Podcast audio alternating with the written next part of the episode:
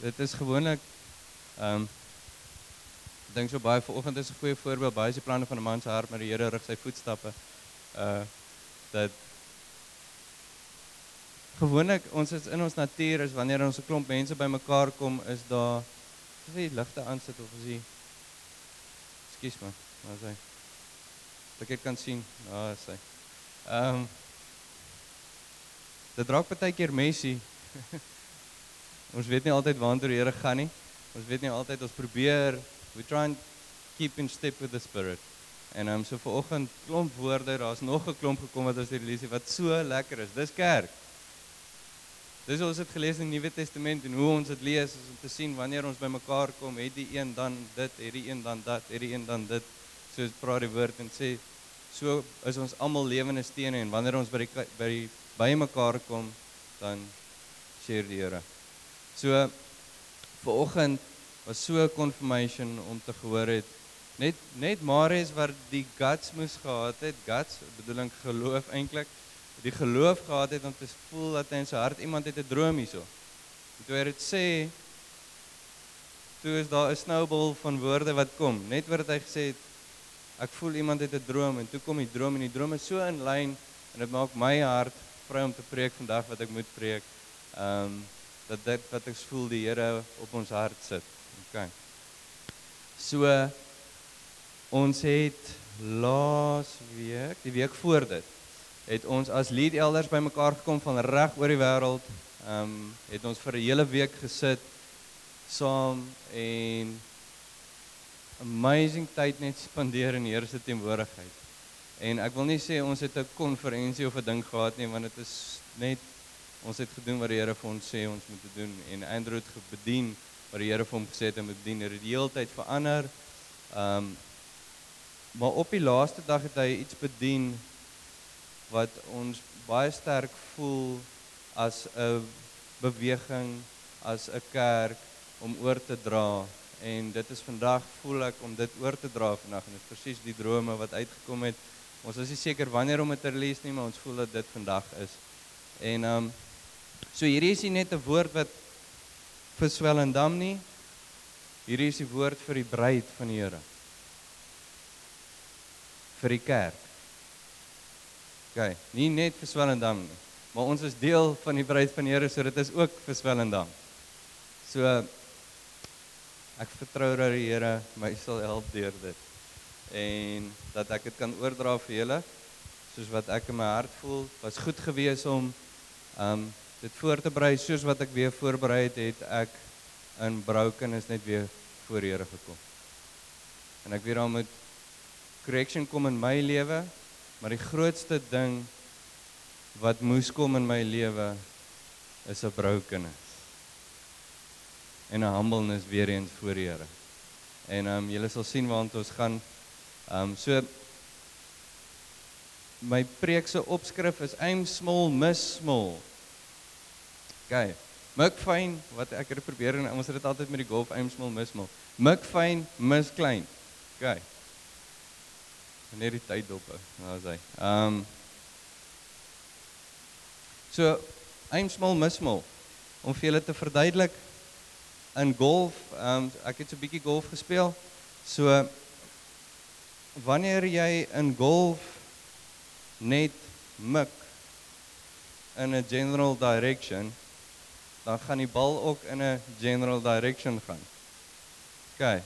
So hoe fyner jy mik, hoe fyner gaan jy mis. So wanneer ek vir 'n gat gemik het en ek is redelik naby aan die gat, dis die maklikste om te verduidelik het ek vir 'n sê nou as jy okay, kom ons sê nou maar as 'n reguit pad gewees, dis die maklikste om te verduidelik. Het ek vir 'n grasietjie wat ek kon sien in die gat in die middel van die gat gemik. Om daai grasietjie te probeer raakvat. OK. So wanneer ek net daai grasietjie dan mis, dan behoort hy in die gat te gaan. Maar as ek vir die gat mik, min of meer, dan is die kans dat ek die gat gaan mis groter. OK. So het jy hom, so fyner ek mik, hoe fyner gaan ek mis? So my woord vandag, aim small miss small.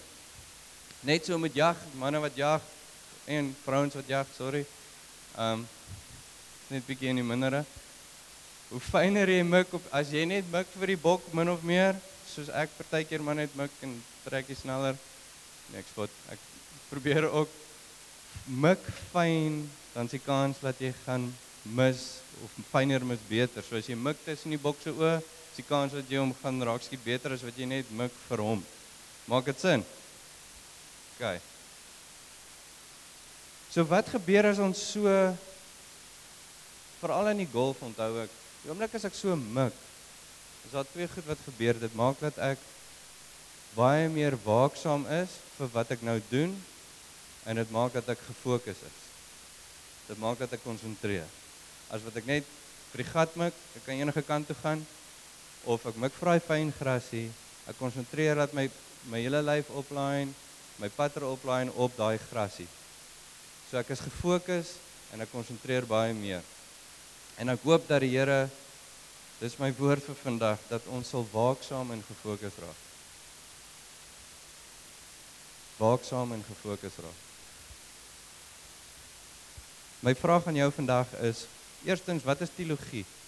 Teologie is basies wat is jou openbaring van wie God is en wie God is en wie is hy as persoon vir jou? OK. Wie is hy en wie is hy as persoon vir jou? OK. So my vraag aan jou vandag is, besef jy dat jou teologie kan verkeerd wees? Nou dis nou maklik om dit net daar uit te gooi en maklik vir ons om humbly te sê ja. Maar besef jy dit? Besef jy dat jou openbaring van God as persoon kan verkeerd wees? Besef jy dat ons as kerk se teologie kan verkeerd wees? Dat my teologie kan verkeerd wees. En dat elke woord wat ek dien en bid dien submit ek en maak seker dis tussen almal saam probeer ons die Here hoor. OK. So kan ek deceived wees? 'n Deceived is mislei. Kan ek deceived wees? Weerens maklik om te sê, ja. Ek kan, want die meeste van ons is redelik nederig hier binne. So die meeste van ons gaan sê ja. Maar besef jy dit? Ek gaan baie basiese goed sê vandag, maar ek wil hê die Here, ek ons voel hoe die Here vir ons sê, stop en dink oor hierdie goed.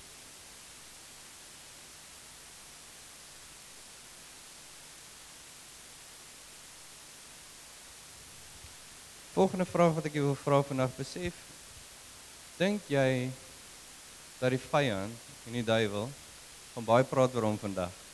En dis waartoe ek gaan in die rigting wat ek gaan dink jy die duiwel is ge-worry oor die verlore mense.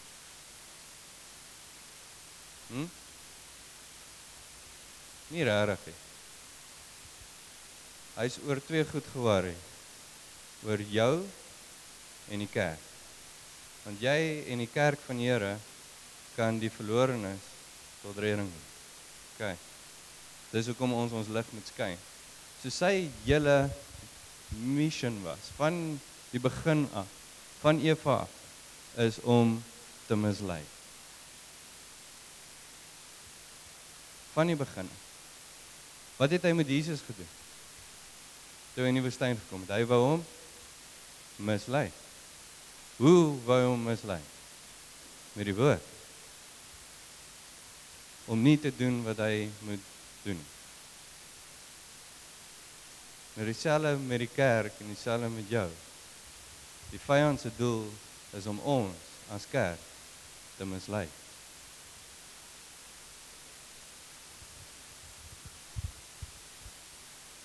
So ek het 'n hele klomp skrifte vandag. Julle moet saam asseblief wakker bly deur dit werk.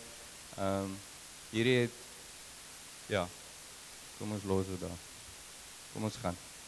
2 Korintiërs 11 vers 13 tot 15. Ek het van dit in Engels, van dit in Afrikaans um, probeer saam met ons deur dit werk. For such people are false apostles, deceitful workers, masquerading as apostles of Christ. And no wonder, for Satan himself masquerades as an angel of light. It is not surprising then if his servants also masquerade as a servant of righteousness. Their end will be what their actions deserve. Masquerade as a angel of light.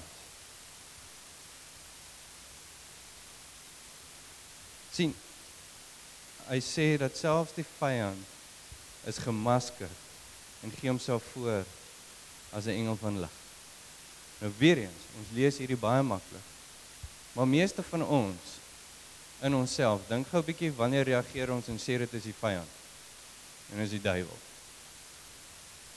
Yes, die duiwel is weer los hierdie week. Ek het 'n pap tyre gekry, ek het dit gekry, ek het dat gekry. Die vyand weer los vandag. He masquerades as the angel of light. Ons denke wanneer ons dink aan die vyand, dink ons sleg. Ons dink twee horings en 'n virkie met 'n stertjie en hy's rooi en hy skree op jou. Ons dink al hierdie evil slegte goed. Maar ons besef nie dit wat die woord hierso sê. So ons gaan net by by dit wat dit sê vandag. Weerens, daar's 'n balans in al hierdie goed maar ek gaan van skrif uithaal vandag wat bietjie jou prentjie kan dalk verander van wat die vyand besig is om te doen. He masquerades as the angel of light. OK. So op die oog af lyk dit goed. Op die oog af lyk dit soos lig. Nou hy praat hierso van for such people are false apostles deceitful workers. OK, dis die begin van die skrif. So hier's met wie praat hy hierso? Net gou vinnig. Met die kerk. OK. So hy praat met mense wat in die kerk kom as apostles of Christ. Masquerading as apostles of Christ. So binne in die kerk het ons mense wat 'n gestuurde 'n apostel is 'n the sent one, 'n gestuurde van die Here af. So binne in die kerk is daar mense wat sê ek is 'n gestuurde van die Here af. En hy kom voor soos die vyand kom. As lig. Verder in in vers 16, if his servants also masquerade as servants of righteousness. So hulle kom voor en sê en hulle is 10 teen 1 ook mislei. om te sê dat hulle is kinders van geregtigheid. Hulle kom dit voor dat hulle is Christene. Is dit nie wat die skrif sê nie? They masquerade as children of righteousness. So hulle kom in die kerk in en hulle lyk soos die lig. Hulle sê hulle is Christene want hulle is regverdig voor die Here. Maar wat is hulle?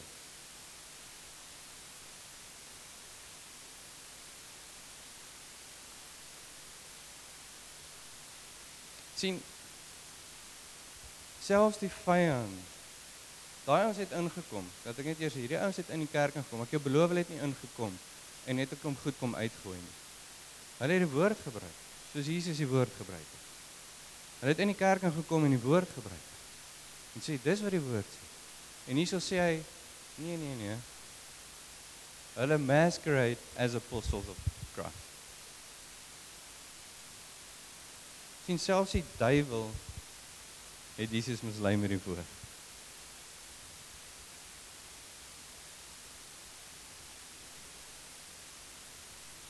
So vinnig kan ons aanneem as iemand sê hy's 'n Christen.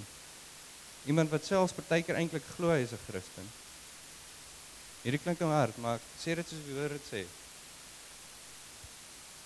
Ons het nou net gesien van hy sê hy's geregtigheid, hy sê hy Hy is gestuurde van die Here af en hy doen dit in naam van Jesus. Ons gaan deur daai goeters gaan. En hy's mislei. Hoeveel keer sê ons maar dit is waar. Hy's dan 'n Christen. Hy doen dit in die naam van Jesus. Hy doen dit in die naam van Jesus. My skrif sê they masquerade as apostles of Christ. Bedoelend hulle gebruik die naam van Jesus om in die kerk in te kom en te mislei. Hoe is hy pak?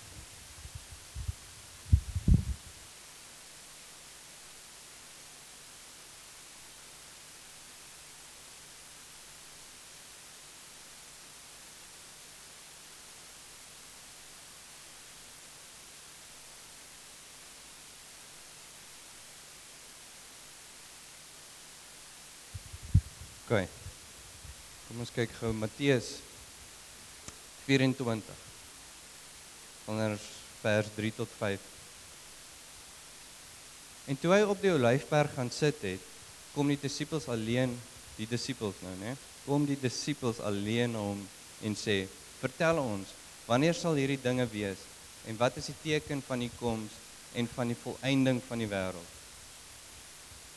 Okay, so dadelik as ons daai vraag vra, begin ons dink, okay, hoe gaan dit lyk wanneer daai tyd OK, so dis hulle vraag gewees. Hoe gaan dit lyk daai tyd? OK, so wat Jesus nou dadelik doen sy antwoord. En Jesus antwoord en sê vir hulle: "Pas op dat niemand julle So hy trek dit nie nou weer. Hy sê was daai dag eendag gaan die mense hulle mislei nie. OK, so hy trek dit dadelik terug vir hulle na julle toe. So hulle vra oor die eindtyd, hy trek dit terug na van vandag af wat ek nou met julle praat, met julle besef. Hierso sê hy. En Jesus antwoord en sê vir hulle: "Pas op dat niemand julle mislei nie, want baie sal onder my naam kom en sê ek is die Christus. En hulle sal baie mense mislei. So ek weet van so een of twee mense wat al gekom het wat ek gesien het op YouTube. Is net hierdie weird cult ouens wat sê hy's Jesus en almal hy het so 20 of 30 mense wat hom volg en hy het 40 vrouens en rarig, daar is 'n paar van daai weird ouens. Ek dink hier is die ouens van wie Jesus hier praat. Hy sê baie sal kom en sê ek is die Christus. Van wanneer af? Van die oomblik wat hy begin praat het tot vandag toe. Ons gaan sien die skrifte. sien valse Jesus. 2 Korintiërs 11 vers 3 tot 4.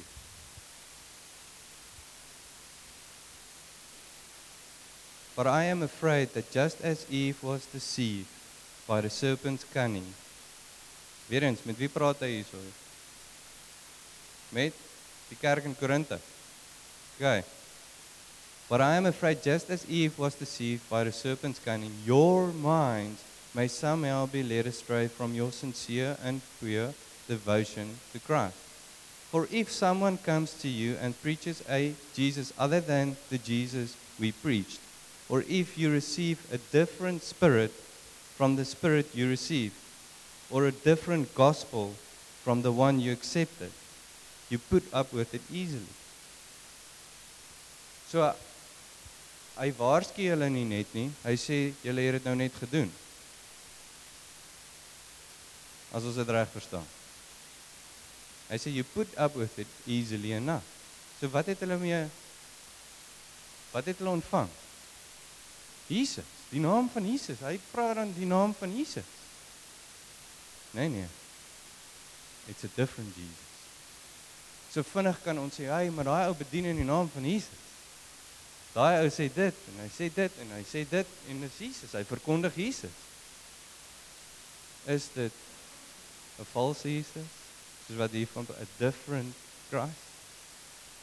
You received a different spirit.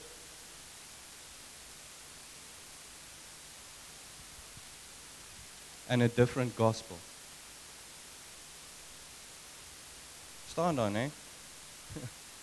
Sien net iets wat ek sê nie. So ons is maklik om te sê as iemand dit in Jesus se naam doen en hy sê Jesus, ons almal dien mos nou dieselfde God. Sê ek nie, dis nie hierdie ouens het voorgekom asof hulle Jesus is, asof dit die Heilige Gees is en asof dit die gospel is. Dit goed is maklik om te hoor nie, né? Mense bedien nie oor hierdie goed in die kerk nie.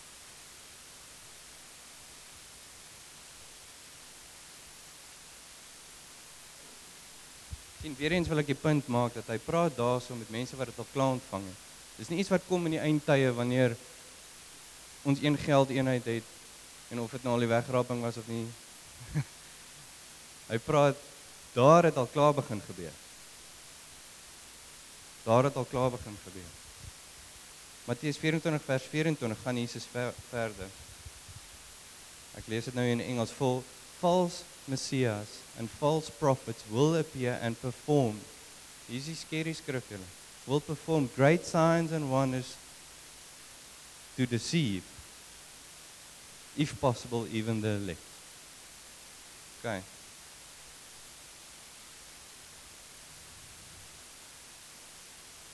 So ons is vinnig om te sê nou kom ons kom net daai if possible even the elect. Hy sê nie dat hy gee 'n warning. Dis nie te sê dat hy hy gaan nie 'n warning gee en dan nie dat dit nie met jou kan gebeur nie. So baie mense sal sê nee, dit kan nie met jou gebeur nie want jy is deel van die elect. Sê ek nee nee. Hy warn juis die elect. Hy praat juis met sy apostels. OK, as hulle nie gekies is nie, dan weet ek nie. Maar ons is vinnig as ons kyk, they will perform great signs and wonders. So vinnig is die kerk vandag as ons krag sien. O, oh, daar's krag. Dan val die mense voor hierdie mense en hulle volg hom. Hulle volg hom. Dis dit te sê wanneer daar in die woord waarsku. Nou weer eens, hy waarsku ons van daai tyd tot daai dag. So moenie dink oor dat ons gitare, dromme het, oor dat ons in tale praat, oor dat ons al hierdie goeders doen dat ons nie deceived kan wees nie. Dat dis 'n teken dat ons by die Here is, dat daar wonderwerke gebeur onder ons. Is 'n teken dat die Here met ons is. So sê vir my kan die vyand 'n wonderwerk doen. Selfs dit is vir ons moeilik want ons het hierdie prentjie van die vyand het my tyre gebars. Wat 'n wonderwerk is dink jy nie, maar as hy dit gedoen het, kan die vyand wonderwerke doen. Volgens die woord verseker. Dan kom ons gaan terug. Aaron, Moses en nou Aaron stap voor Farao en nou Aaron gooi sy staf neer, dit word 'n slang. Wat doen hulle toe dadelik? Twee slange. Die een eet gelukkig toe nou daai op of twee of ek weet nie hoeveel slange dit was. Ek dink hulle sê presies nie, is dit twee. So die vyand kan wonderwerke doen. Hierdie goed is skerry om te lees dit wat die woord ons sê.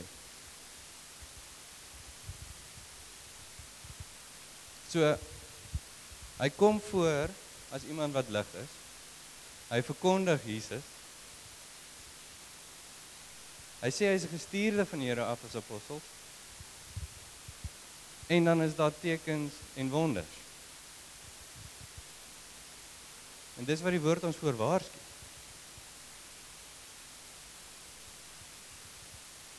Dit maak dat mens jou broek bewe.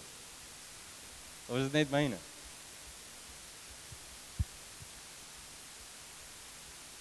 Twee Tessalonisense 2 vers 3 tot 4.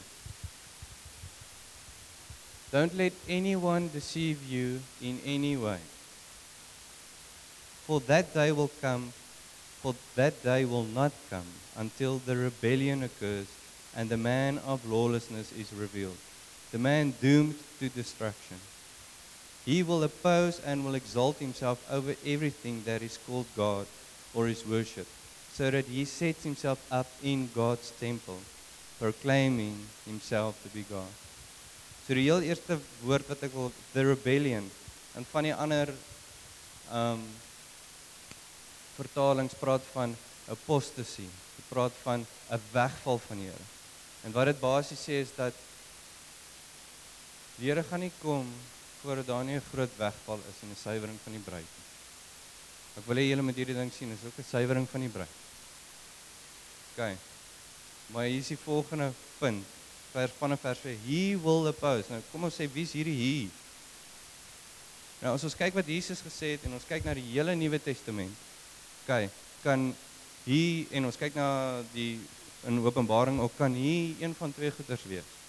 Dit kan die anti-kris homself wees wat eendag gaan kom wat ek glo dit sal eventually gebeur, maar dit kan ook die anti-kris gees wees. OK. Wat in kan kom. En nou is die ding, van die begin, dis hoekom ons dit in alles intention moet lees. Van die begin wat Jesus gesê het. Hier begin dit al. Hulle praat van die eindtyd, hy sê pas op dat hulle nie julle dit sien. So daar's 'n gees wat wil inkom onder hom. 'n Antigees, anti-kris gees. He will oppose and will exalt himself over everything that is called God or is worship, so that he sets himself up in God's temple. Nou volgens die hele woord. OK, volgens die Nuwe Testament. Wie is God se tempel? Ons. Die kerk. So wat is die vyand se hele mission? Is om homself in te wurm in die kerk. En die Here se seat te neem in die kerk. In God's temple.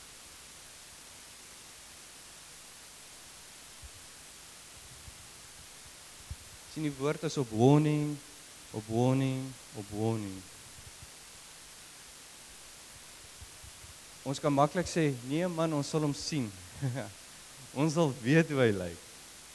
Ek het altyd hierdie ding, man, ek gaan weet ek sal weer as die anti-kris daai tyd vir die eindtye. Maar wat ons nie besef is dat daar 'n anti-kris gees wat homself besig is om in te wurm in die kerk van die Here, sodat hy kan mislei sodat die kerk nie moet doen wat hy moet doen nie. Maak dit sin? Volg julle my? So hier's dink gou 'n bietjie hieroor. Daarso sê dit in vers 3. Don't let anyone deceive you in any way for that day will come until the rebellion occurs and the man of lawlessness is revealed. Okay, so wat noem hulle hom daar? The man of lawlessness. So wat is die grootste glo julle op hierdie stadium ek dink daar's so twee groot teologiese debatte en wat in die kerk insyfer. Wat is die een? Grace. Hyper grace. OK. So wat is die grace wat bedien word vandag? 'n Ware grace of 'n lawless grace? sien julle hoe syfer hy homself in in die teologie kom in as 'n valse Jesus druk homself in en bedien 'n lawless Christ ek het nie meer nodig om te repent nie Here het my lief ten spyte van alles liefde wen die Here sê die los in jou hart wees En wanneer ek sondig sal daar conviction kom van die Heilige Gees. En jy sal repent. Bedoel en jy sal omdraai en wegstap. Dis die krag van die Heilige Gees. Dis wat genade is, is om jou vry te maak. Nie om so te kan leef en vry te maak van die gevolge van sonde nie. Want die gevolge van sonde gaan nêrens heen. Dit het verseker effek tussen jou en die Here. Verseker effek. sien julle wat ek bedoel? Hoe wurm hy homself in? nog maniere om homself inwurm wat ons vandag sien in die kerk. Is die kingdom nou beweging. sien wat ek nou twee goed wat ek wil aandra net om vir julle te wys hoe wurm hy homself in met teologie en hoe hy in die kerk inwurm.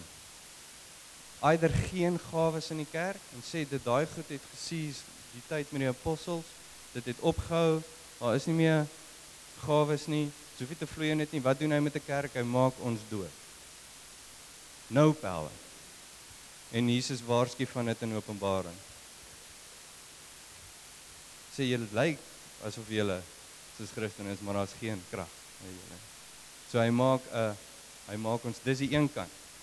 OK, so hy distort, hy hy buig hierdie waarheid na 'n plek toe van OK, daar's geen gawes. Of hy vat ons na 'n plek toe wat ons gawes aanbid en nie Jesus aanbid nie.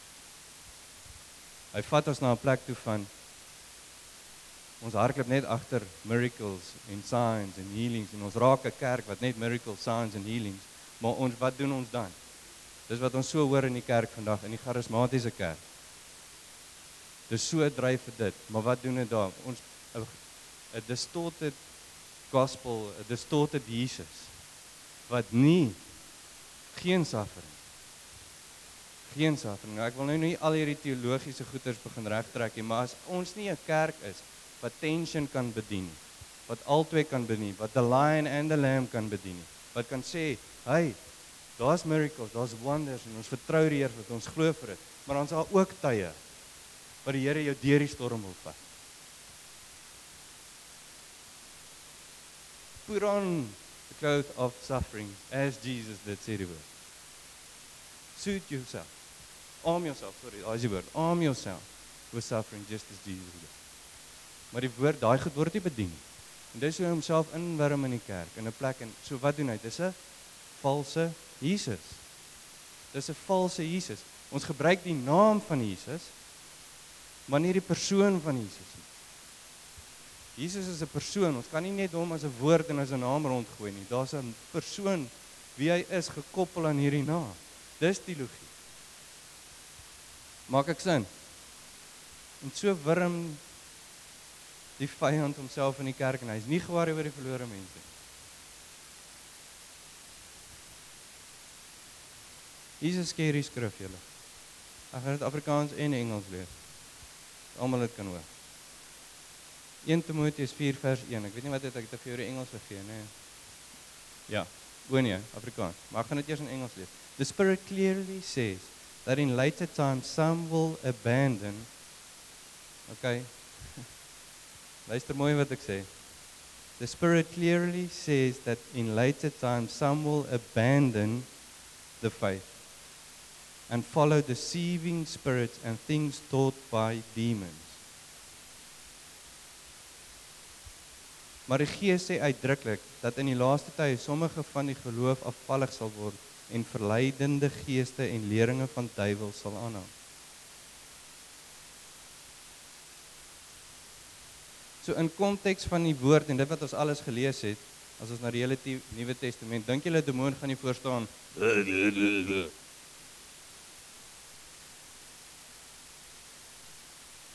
Hy gaan voorkom. As iemand wat 'n Christen is, wat Jesus verkondig. Net so 'n bietjie op 'n ligter noot, ons het in hierdie week te staan gesels ons Eers dat baie snaakse stories oor en demone uitgekom en hoe ja, as hulle demone uitgedryf het, so tydjie spandeer aan dit net om 'n bietjie ligter te maak. 'n Bietjie grappies vertel. Nee, een ou Michael sê hulle gaan bid vir 'n vir iemand wat sit ehm um, met 'n uh, gees van gluttony sê hulle. En hy hy bid toe vir die persoon en hy sê of hulle sê nie vir die persoon, hulle bid toe vir die demone en sê of nie ja, wil hom uitdryf.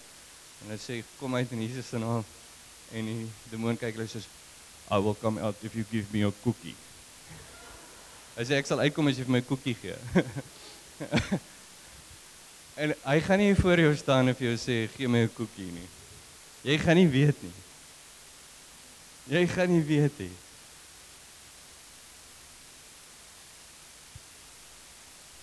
Dink so. Was ek wil nie my notas vooruitspring nie.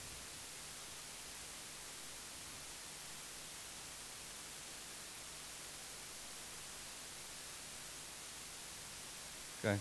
Dis 'n skerry gedagte is 'n demoon wat soos Jesus lyk ons kan mislei. Volgens jou.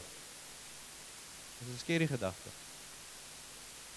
Is wat die woord sê, nie wat ek sê nie. Want as ek dit vir myself as ek nou net dit sê dan klink dit vir my, ah, kan nie wees nie.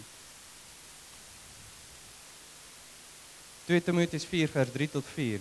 For the time will come when people will not put up with sound doctrine Instead, to suit their own desires, they will gather around them a great number. Nie 'n paartjies nie, a great number of teachers to say what the itching ears want to hear. They will turn their ears away from the truth and turn aside to myths. So sê gou vir my voordat ek verder gaan, raak die wêreld of raak die kerk meer soos die wêreld?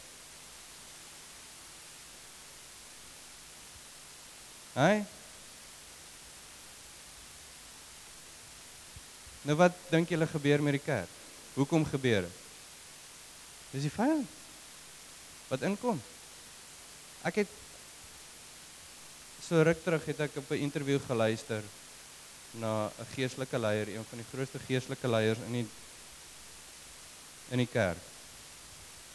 En sy woorde was die omroeper het vir die persoon gevra gaan julle enigstens 'n staans maak op hierdie. En die leier se woorde was: "Die dae van leiers wat leiding neem is verby." OK, ek paraphrase nou.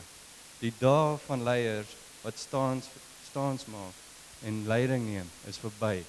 ons doen dit wat die mense wil hê ons moet doen. Ons luister na die mense.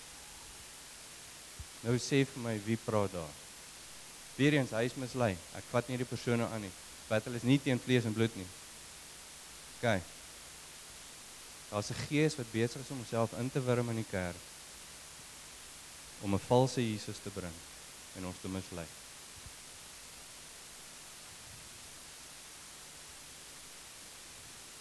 Die woord hou net nie op nie. 2 Petrus 2 en dit wat ehm um, een van die woorde wat uitgekom het nou is weer eens van die ander skrifte in Galasiërs wat dit ook weer praat dat ons desief kan raak en wat ons wat Lis vir ons gebring het, wat Lis vir ons gelees het, is dat ons kan desief raak. En ons gaan nou nou kom by 'n punt. Ekskuus as ek lank vat, maar hierdie woord is belangrik voel ek vir ons. 2 Petrus 2 vers 1 tot 3. But there were also false prophets among the people. Weerens, daar's nie 'n tydlyn dis gewees, hoor, né? Nee? Just as there will be false teachers among you. They will secretly introduce destructive heresies. Secretly, dis nie iets wat jy gaan sien nie. Even denying the sovereign Lord who bought them. En dit dit raak nie eers so dit wanneer hy dit begin doen, when you denying the sovereign Lord, bedoelend jy sê nie meer Jesus Christus is Here nie. En dit kan ons sien in die bruid gebeur. Wat het met Robel gebeur? Robel Noel. Hy sê Jesus is nie meer die enigste weg na die Vader nie. OK.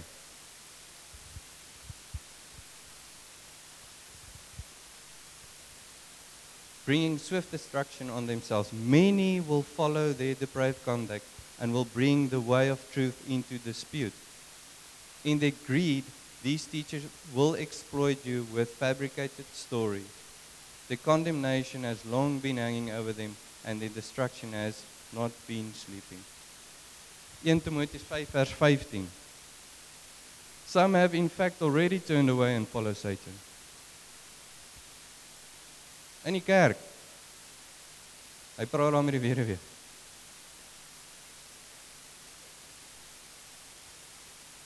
So hoe bly ons behoue? Die eerste punt, ek het nou soveel klomp goed en ek weet nie waar om te gaan nie. Maar die eerste ding wat ek wil vir julle sê is dat ons moet nie dink dat ons intensief kan wees. Aim small mismol. Moenie jouself opweeg teen die Rooms-Katolieke Kerk en dink jy's ek's alright. Moenie jouself opweeg teen ander kerke en dink ek is alright. Aim small, miss small. Die plek waar die Here jou gevoeg het. Volg daar. Maak seker jy weet die Here het jou hier gevoeg volg daar. Moenie jouself opweeg buite nie.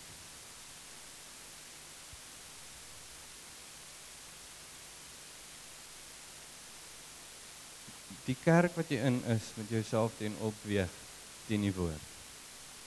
Die volle woord. Soos wat dit duidelik geskryf is, sonder om op deceitful secret maniere om dit te probeer verskans en dit te probeer op maniere vir jou so verduidelik, so verduidelik, hoe staan dit in die woord? Hoe staan dit in die woord? Volg dit.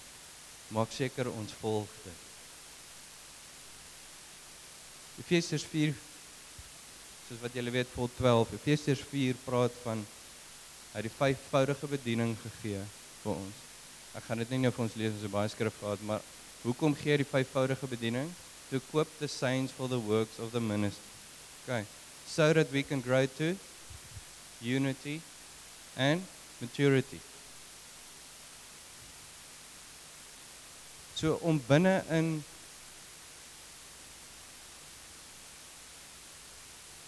Daar's 'n waarskuwing wat die woord vir ons gee en ek voel wat die Here vir ons in tyd nou gee. Nou julle moet my hoor vir nou goed.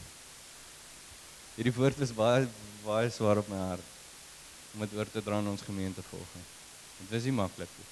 Dink julle is maklik om hier te staan en te sê die duiwel is besig om homself in te wurm in die kerk? Andrew het hierdie bedien voor 150 lead elders van reg oor die wêreld. Ek praat van Amerika, reg oor die wêreld. Die ouens was in brokenness voor die Here. Hoekom? Want ons wil nie mislei word nie. Ons wil nie mislei word nie. Nou ja, ons het die verantwoordelikheid as elders locally om doktrine te behou en by die Here te bly. Maar net so het elke liewe een van julle verantwoordelikheid om jouself te gee vir hierdie ding sodat jy nie mislei word nie. Aim small, miss small.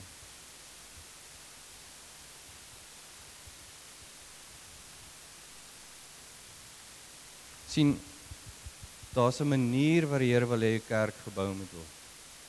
Daar's 'n struktuur volgens die woord. So vir ons as familie moet ons probeer so ver as moontlik bly dit dit wat die woord sê sodat ons nie mensgemaakte goed inbring wat vlees is wat verkeerd kan wees en ons kan mislei. So daar's 'n struktuur soos Paulus praat van 'n master builder daar's 'n manier hoe hy wil hê ons moet kerk bou. En binne in hierdie ding, binne in hoe ons kerk funksioneer, die binne, nou praat ek van alles. Ek praat nie net van leierskap en struktuur. Ek praat van hoe kerk moet funksioneer, soos wat ons lees, is die plek waar ons behoue gaan bly. En dis die ding waar ek ons wil encourage vanoggend. En jou encourage na toe is gee jouself vir hierdie ding. So die Here het vir my twee groepe wat ek dink aan wat die Here vir my gesê het. Ek wil dit nie definieer jy's nou in daai groep. Jy moet by die Here hoor. Maar as van ons wat op die fringes is van hierdie gemeente.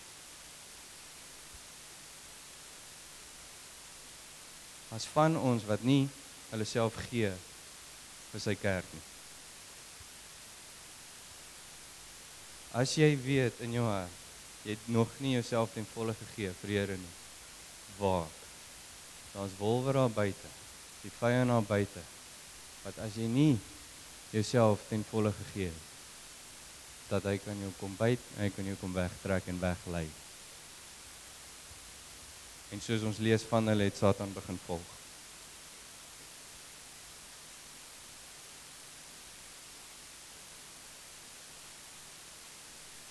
Dan is daar van ons in die kerk wat homself ten volle gegee het wat dink hy's veilig.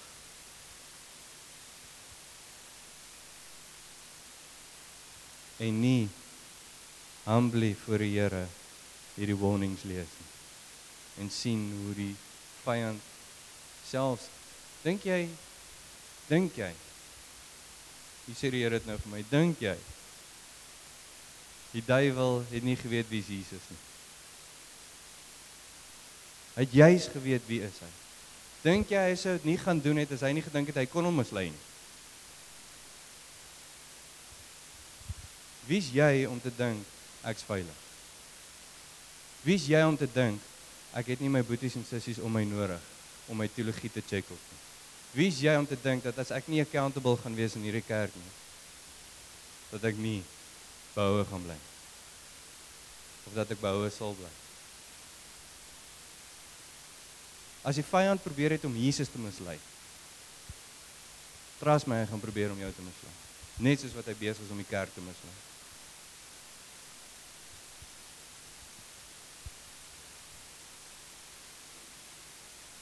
Hy loop rond. En hy soek ons. As jy op die edges gaan staan, gaan hy vir jou gryp.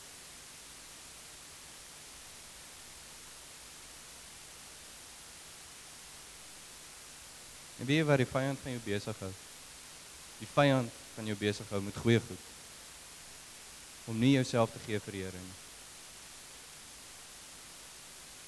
En weet wat se grootste probleem wat gebeur met besig? Die grootste probleem is jou liefde raak koud. Hier's baie van ons sit En ek sê dit reguit vanoggend vir julle. Dis baie van ons wat hier sit wat se liefde koud geword het vir Here. Ek moet waak dat dit met my gebeur nie. En wanneer dit gebeur, is jy op 'n skerry plek. Want so dat jou jou hart soek altyd iets om voor te gee. Jy sê jouself gee vir jou werk, jy sê jouself gee vir jou vrou, jy sê jouself gee vir jou huisgesin, vir jou kinders, vir al hierdie goed en jou liefde gaan koud word. En soos wat ons hierdie lees, so vir die Here sy 12 apostels gewaarsku het, die disippels gewaarsku het, waak dat julle nie mislei word nie.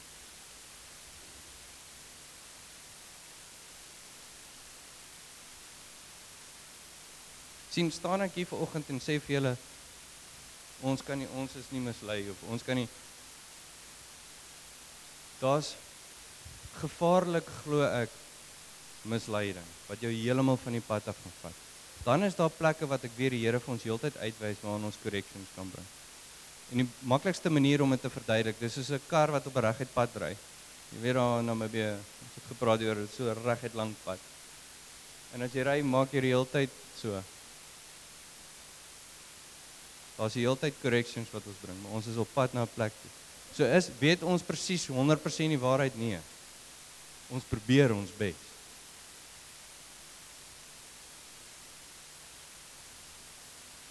Maak seker jy is in 'n gemeente en gee jouself vir 'n gemeente wat probeer die volle woord bedien.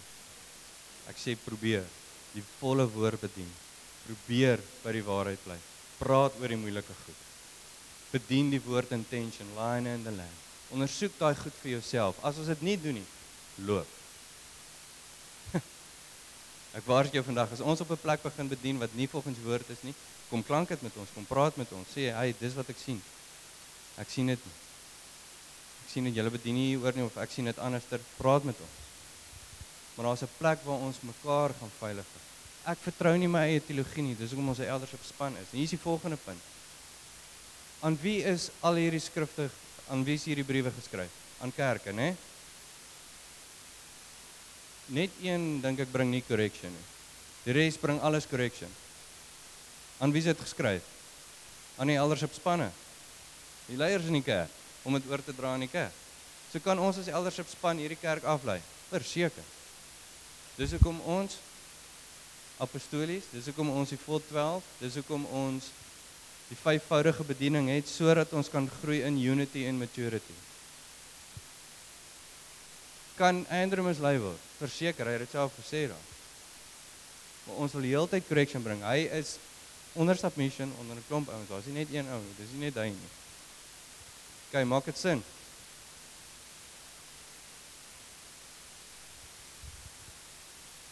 Psalm 51 vers 17.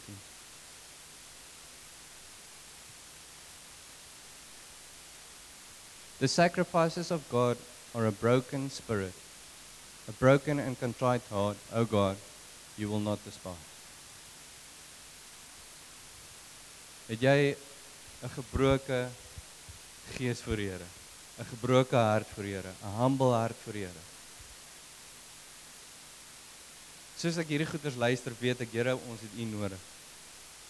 Is ons 'n gemeente wat ten alle tye probeer vashou aan die Heilige Gees sodat those who are led by the Spirit are sons of God.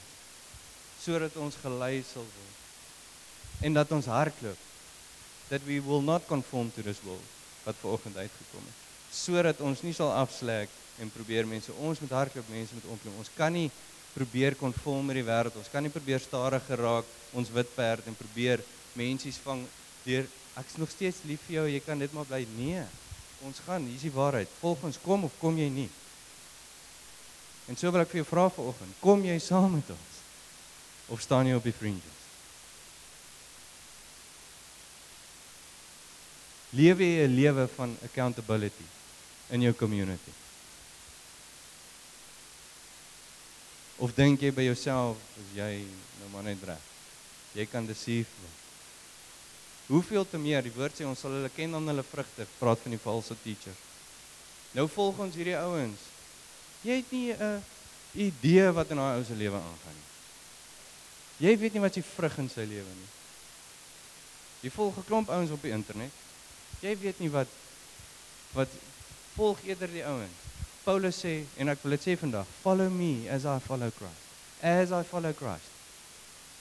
Okay. As I ek is 'n man onder stap mission. Ek submit aan die elders, ek submit aan Andrew, dit is nie onthou, maar saam is ons 'n prentjie van Christus. Saam is ons 'n prentjie van Christus om vorentoe te gaan. Gee jouself vir hierdie. Anderster gaan die vyand kom. As Jesus, ek sê dit weer, of kom ek nog verder terugvat as Eva. Eva het ten volle God se aangesig gesien. Sy was nog nie gekorrup. Ek weet nie wat dit nou in Engels is. Ag in Afrikaans. Sy was nog nie gekorrup deur sonde nie. En die vyand het haar mislei. Hoeveel te meer ek en jy wat die Heilige Gees nodig het onder mekaar. Ons het al die gawes nodig. Ons het die liggaam nodig om ons te behoue te bly.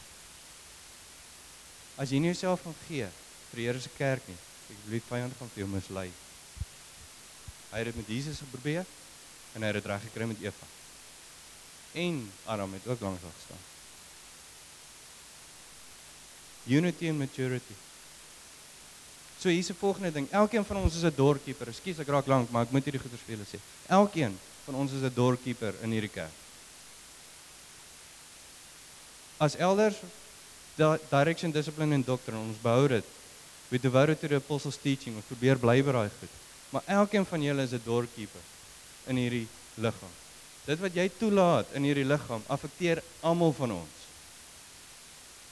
Ons is baie meer gelink aan mekaar. Ek weet nie of julle daai is gesien het van spot nou hierdie dag nie. Een man se sonde het gemaak dat die hele volk gestraf was. Ons elkeen is 'n doorkeeper. As jy skinder gaan toelaat, wat doen jy? Die vyand wurm homself in.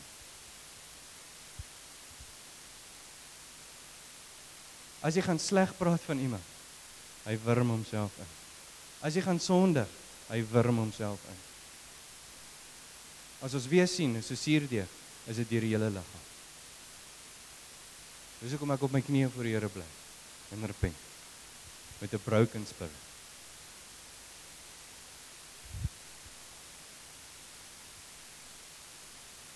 So moenie, moenie, moenie jou eerste liefde verlaat nie. En dis waarvan op al hierdie so ons kan nou hier sit vandag en ons kan voel ooh. Wie wat nê? As jy Jesus sien en dit wat hy voorgesterf het vir sy bruid. In die volheid van sy persoon wie hy is. As jy dit kan vat in jou hart. Is hierdie goed nie moeilik om te doen. Die twee greatest commands. Love the Lord your God Love the neighbor as yourself.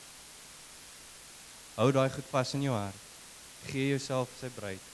Gee jouself vir 'n gemeente wat gesond is. Wat nie compromise nie, wat nie soos die wêreld raak nie. En jy sal behoue bly.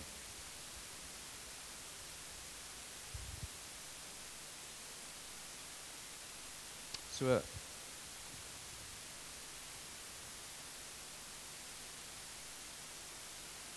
Ek het dit nou nog nie eers met ek het so met een of twee van die elders gepraat, maar ons het van Kim se kant af ek het met hom met Kim gesels en ervaar wat die of net hom sê wat ons besig is om te ervaar ook wat in die bruid gebeur op die oomblik en wat in die kerk gebeur van die Here. En hoe die vyand besig om ons te mislei, ervaar ons eerstehands in hierdie dorp. Ons ervaar dit in die dorp. Ons word ges geslander, ons word beskinder, ons word sleg gesê. Al hierdie klomp goeders. So daar's klomp maniere hoe die vyand probeer homself inwurm op die oomblik. En een ding wat ek wil hê, wat ek wat ek wil vra, wat Kim gesê het ook, hy dink hy het in die gees gevoel is ons apostoliese leiers wat so lekker is om te submit en deel te wees van 'n groter span. Is 'n ou wat van 'n buiteperspektief afkom en hy het gesê houe vas. Roepe vas. En ek voel dat ons as gemeente, as jy jouself deel sien van hierdie gemeente, wil ons maandag, dinsdag en woensdag vas hierdie week. OK. Die van julle wat kan vas van maandag tot woensdag doen dit. Die van julle wat net een ete kan doen want jy werk jouself fisiese werk, dis tussen jou en die Here. Maar as gemeente sal ons vasbreek woensdag aand as communities breek ons die vas en ons bid saam. En in hierdie tyd het help ook nie nou net jy nie eet net nie. OK. Trek in by die Here en bid vir ons as gemeente vir twee goed. Unity en maturity. Unity en maturity. Dit sluit aan by laasweek se woord wat my pa bedien het. Dat ons sal groei na volwassenheid toe. Dat ons nie by melkkos wil bly nie, want wanneer jy daar bly en jy op die edges is, kan die vyand jou wegsny. Is dit reg julle?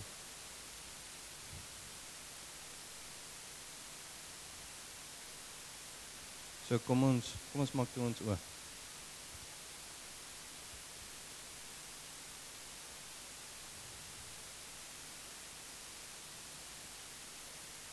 So as jy hierso sit vir oggend en jy besef actually die vyand het jou mislei en weggehou van die Here af nog jou hele lewe.